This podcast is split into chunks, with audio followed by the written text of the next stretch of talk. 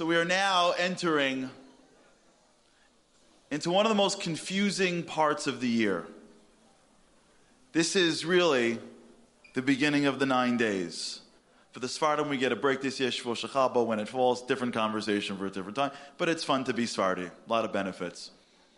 We make it up by Elul, so don't worry, anybody who's thinking, we get it easy. But then we eat Chametz on Pesach, whole nother story. And what we're doing is we are culminating in what is supposed to be the saddest day of the year that's going to be taking place Motzei Shabbat Sunday, which is Tisha B'Av. And if you ask anybody what is Tisha B'Av, they'll tell you, well, it's the day where bad things happen to us in history. We lost two Beis Hamikdashes the city of Beitar, all the stuff, all the tragedies that we deal with throughout history somehow is connected to that one day, the day of Tisha B'Av. And if you ask somebody why, what happened on Tisha B'Av, they will tell you the story that we all know about the desert. If you remember the story, Jews are going through the desert a couple of blips along the way, but they make it all the way to Canaan. They're about to get into the promised land, and they're standing at the banks, and God goes, Here it is. You're going to walk in in about a minute from now. Are you ready? And they're like, Wow, of course we're ready, because we saw what you pulled off in Egypt. I mean, you were very creative, and you had some incredible moves. We can't wait to see what you got, what you have in store for those in Canaan. And God's like, Oh, I'm sorry, you didn't get the memo? Well, you're going to be fighting. They're like, oh, what, what, us? No, well, we're Jews. Like, we can sue them if you want. Like, that's okay. Like we can heal them, we can eat them to death. I'll call my mom, we can guilt them to death. But like, that's not what we do. We're Jews. You know, when you see a bunch of guys come out of a bar and be like, yo, yo, the yeshiva let that let out. Let's cross the street or it's going to get ugly. It's never going to happen. We're Jews. We're not scary. We have other means. Fighting isn't one of them. Unless you put on an IDF uniform, then it gets a little different. But when you're ready, just a regular Jew, it's not happening. And the Jews go, Whoa, are you kidding me? I don't think so. And God goes, Come on, you can do it. They go, No, no, no, no, no, not for us. You know what? Let's send in spies. Remember? Spies go in, spies come out.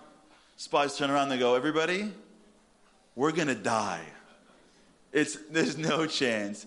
The Jews cry that whole night.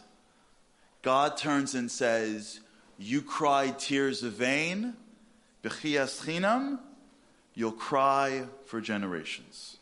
That night was, Megillah, uh, the Gemara in Taanis, that night was Tisha B'Av. Question Is that fair? Let's be straight. God is supposed to be the merciful God. He's supposed to be our dad.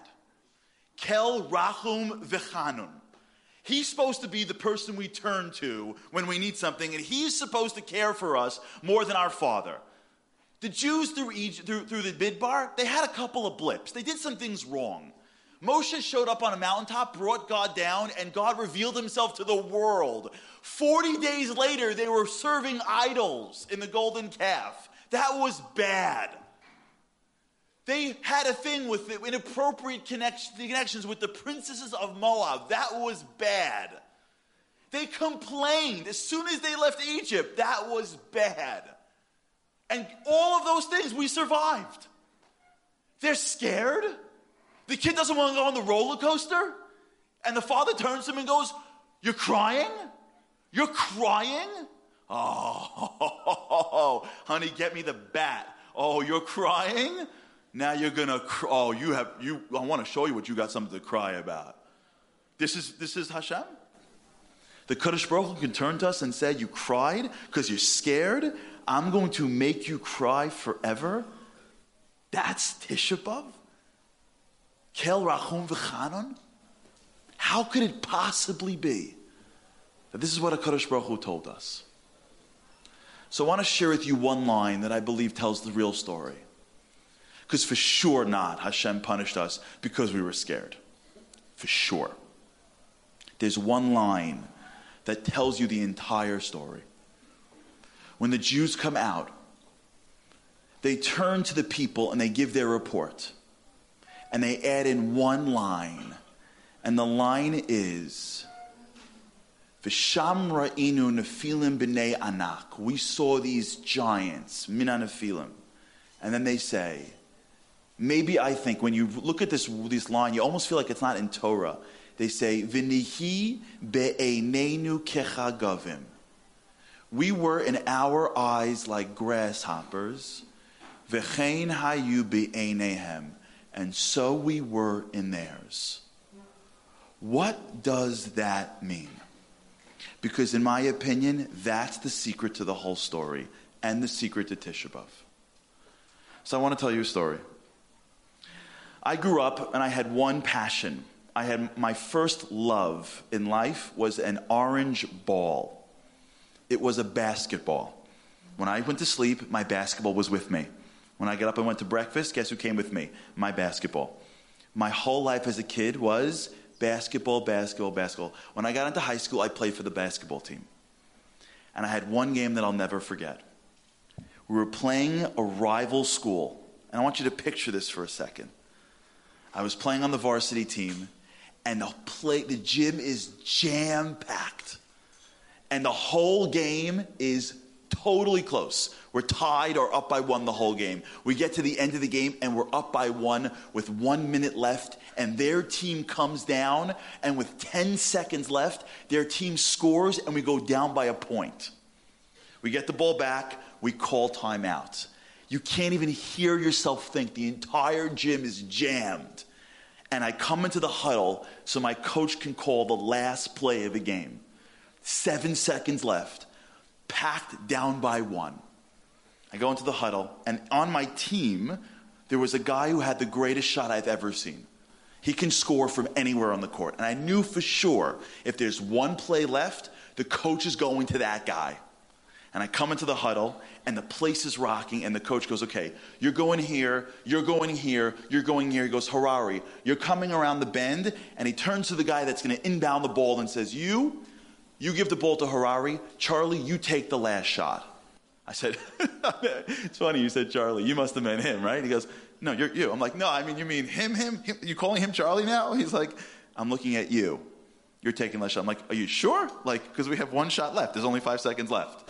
He's like, I'm sure. Whistle blows, we get on the court. And I am shaking. The ball comes, the guy inbounds the ball, and I come right around the pick and I catch the ball. And as I'm catching the ball, my brain says the following to me The coach is wrong. You're totally going to miss, and you're going to embarrass yourself. He thinks he knows. You know better. Here's what we're going to do we're going to get the ball, and then we're going to pass it and someone else is going to shoot, and he's going to forget about the whole thing. So I come around the bend, I get the ball, and instead of shooting it, I pass the ball to another one of my teammates who doesn't think it's coming because he was in the huddle as well a second ago, and he also heard, Charlie, you're shooting. He catches the ball off guard, throws it up, he misses, and we lose the game. It's terrible. I'm still getting over it, as you can tell. This is just one big therapy session. I get to the locker room, and the coach goes, All right, everybody, good game. My coach was like 65, been coaching for 40 years. He goes, Okay, everybody, great game. Practice on Tuesday, no problem. We all get up, and he goes, Charlie, I want to speak to you. And everyone's like, Oh, you're dead. So I'm like, You sure? He's like, Yes. So I wait afterwards, and the, cl- the locker room clears out. And looks at me and goes, What happened? I said, Well, I know you gave me the ball. I know you called a play for me, but I know he's a better player. So I thought to myself, You'll probably have a better chance of winning if I passed it. So I tried to pass the ball. I knew it was a better move. So he stops, I'll never forget this, and he says, How old are you? I said, I'm 17. He goes, How many years are you playing basketball? I said, I don't know, seven, eight years? He goes, Seven, eight years. He goes, I've been coaching basketball for more years than you've been alive. He goes, In fact, I've been coaching basketball for more years than before your parents even met. He goes, Who do you think wants to win the game more, me or you? I'm like, I don't know. He goes, The coach or one of the players? I said, Probably you. He goes, So if I know what I'm talking about and I put you as the one to shoot the last shot, why wouldn't you shoot the last shot? I said, Because I thought I was going to miss. And then he tells me a line that I will never forget for the rest of my life. He said, It's okay that you feel nervous. And you know what? It's okay that you may not even believe in yourself. But at least if you're on my team, have the decency to believe in me because I know more than you.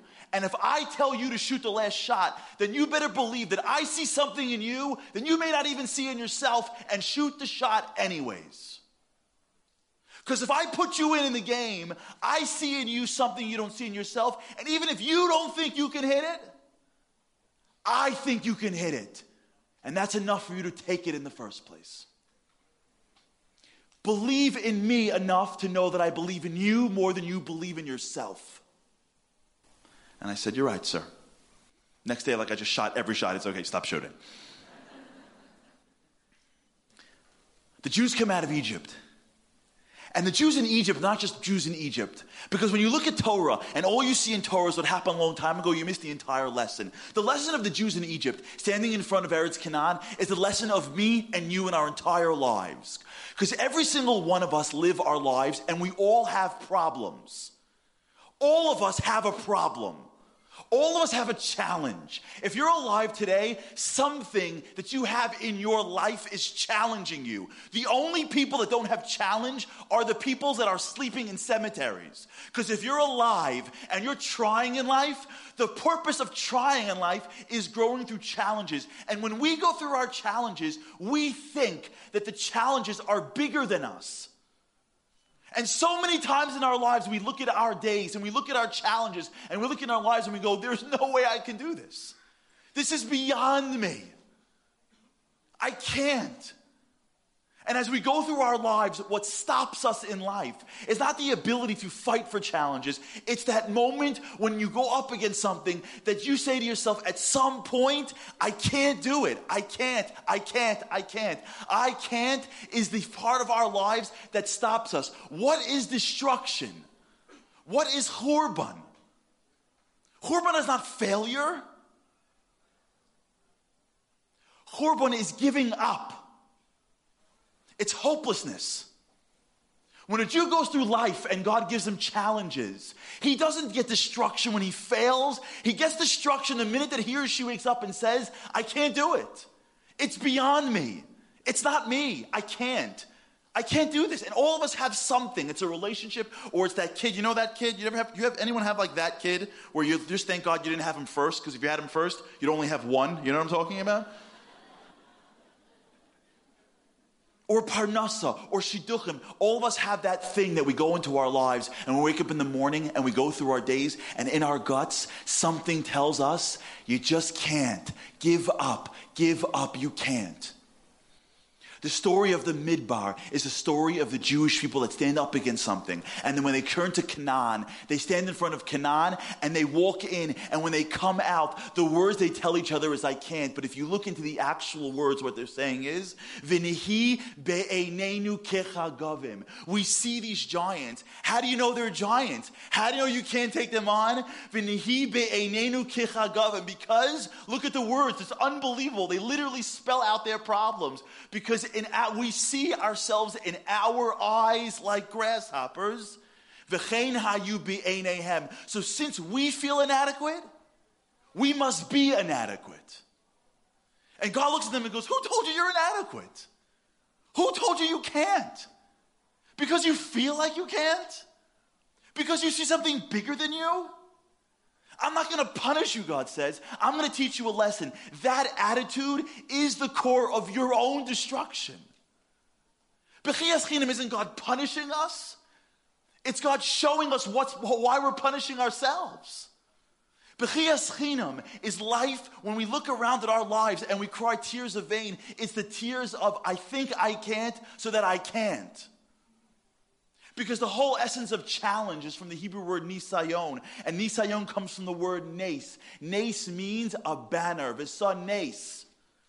Because the only way we grow in life is when HaKadosh Baruch Hu gives us a challenge. And so it is totally how challenges work that we don't think it's normal for us. Because if it was normal for us, it wouldn't be a challenge. The whole essence of challenge is it's too much for me. That's what a challenge is. And the only way we fail in challenge is when we go, I feel like a grasshopper. I feel like I can't, so I must not be able to. Ma, you don't know me. I tried math for two minutes and I can't do it. I must not be good at math. I don't have the friends. I can't fight this. This is taking way too long to solve this crisis, to solve this problem. I can't be this from. I can't connect to God. I can't, whatever's in your head right now of the thing that you can't, Churban comes the minute you say, I really can't. And the sin of the Meraglim wasn't that they failed. The sin of the Meraglim was that they didn't believe in God enough. Because even if they didn't believe in themselves, they should have taken the shot anyways. Because the greatest aspect of what it means to be a Jew is to stare down your challenge and say, I don't think I can, but God would never have given this to me if I can. So I'm going for it anyways. Because I would rather fail and fail and fail than not even tried. Because not trying is destruction. And if you want to know what regret is in life, regret is when you look back in your life and go, I could have had this relationship with my wife. I could have done this with my children. I could have been this connected to God. I had no idea that if I would have just tried a little bit harder, I could have. I could have is the person looking back on a life of saying, I can't. And every year, God looks at us and says, Stop blaming me. Do me a favor, stop blaming me.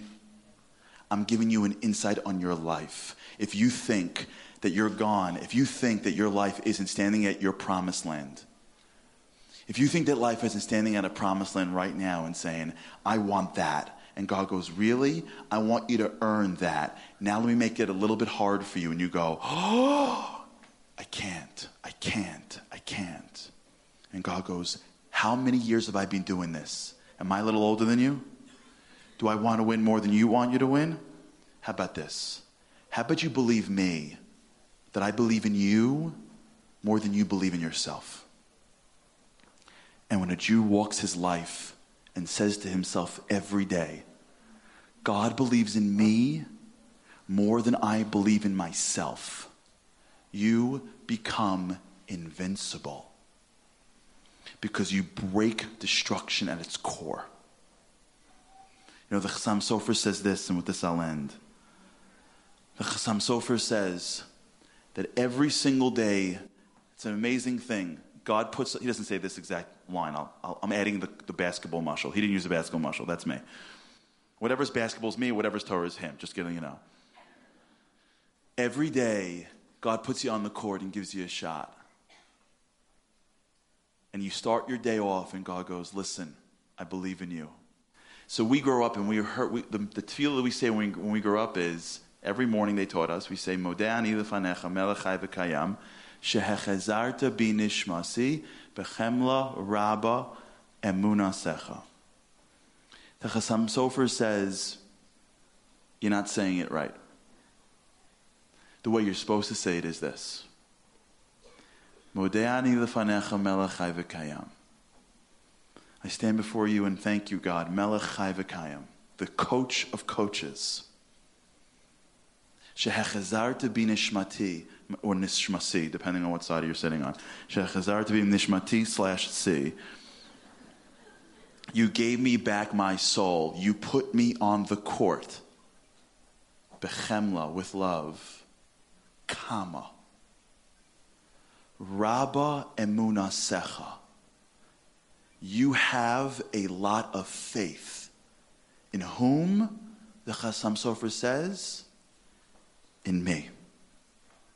I woke up this morning and I still got problems. I woke up this morning and I'm still struggling. And if you put me on this earth and you put this thing in front of me, you know why you did it, God? Because you believe in me more than I believe in myself and I walk my day, and even at the moments where I say to myself, I can't, they're giants. I can't. They're so big. I can't. In my core, I say, maybe he believes in me more than I believe in myself. The fix for this period of time, the fix for the core of destruction is a bunch of Jews that walk through their lives and say, as big as it looks and as scary as it can be, it wouldn't come my way if I couldn't overcome it. My dad would not place it in front of me if I wasn't strong enough to break right through it. And when we believe in that, we become a piece of Kalev Ben Yefuna. We become a piece of Olo Nalev and Nirashnoso. We become a piece of that small voice that says, let's fight, let's push, let's go. I would rather die in battle than sit behind the banks and stay, stay in the camps. It is my bracha to us. And by the way, we're going to sit on the floor and say, I wish Geula can come. God's looking go, really? You wish Geula can come? You can bring it yourself. Because Geula starts off personal. We want Geula in our marriages, in our children, in our relationship to God, and in our work. You want to really achieve Geula? If we really want a life of Geula, we don't have to wait for someone to knock on the door and say, It's Mashiach. You want to this time really sit on the floor and say, I want Geula? Then we stand up and say, every single challenge in front of me, I know is, being, is there to build me. And I will not fall into the same trap as the spies ever again and say to myself that because I feel like a grasshopper, I am a grasshopper. If God put me by the banks of the river of the promised land, I'm going in no matter what. Because that's what God wants of us. And the Emes says, when this I'll end, says, I think I said this once before. There's 216 hours in the nine days. Do you know why? Sfas Emes. It says, because 216 is the gematria of Aryeh. You know what God wants from us during this period of time?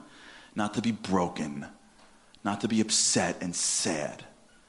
God wants us to become lions.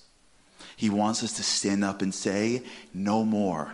I know what they did. It's not happening anymore with me, God. I don't care. I will not fall into that same trap. If we rise like lions, Hashem will bring us into the lands that we're meant to be. It is my bracha to all of us that we, in our core, believe that even if I don't believe in myself, the master of the universe believes in me. Rabba Munasecha. We fix the challenges brought to us by the spies and become the lions that all of us are meant to be. Thank you so much and all the best.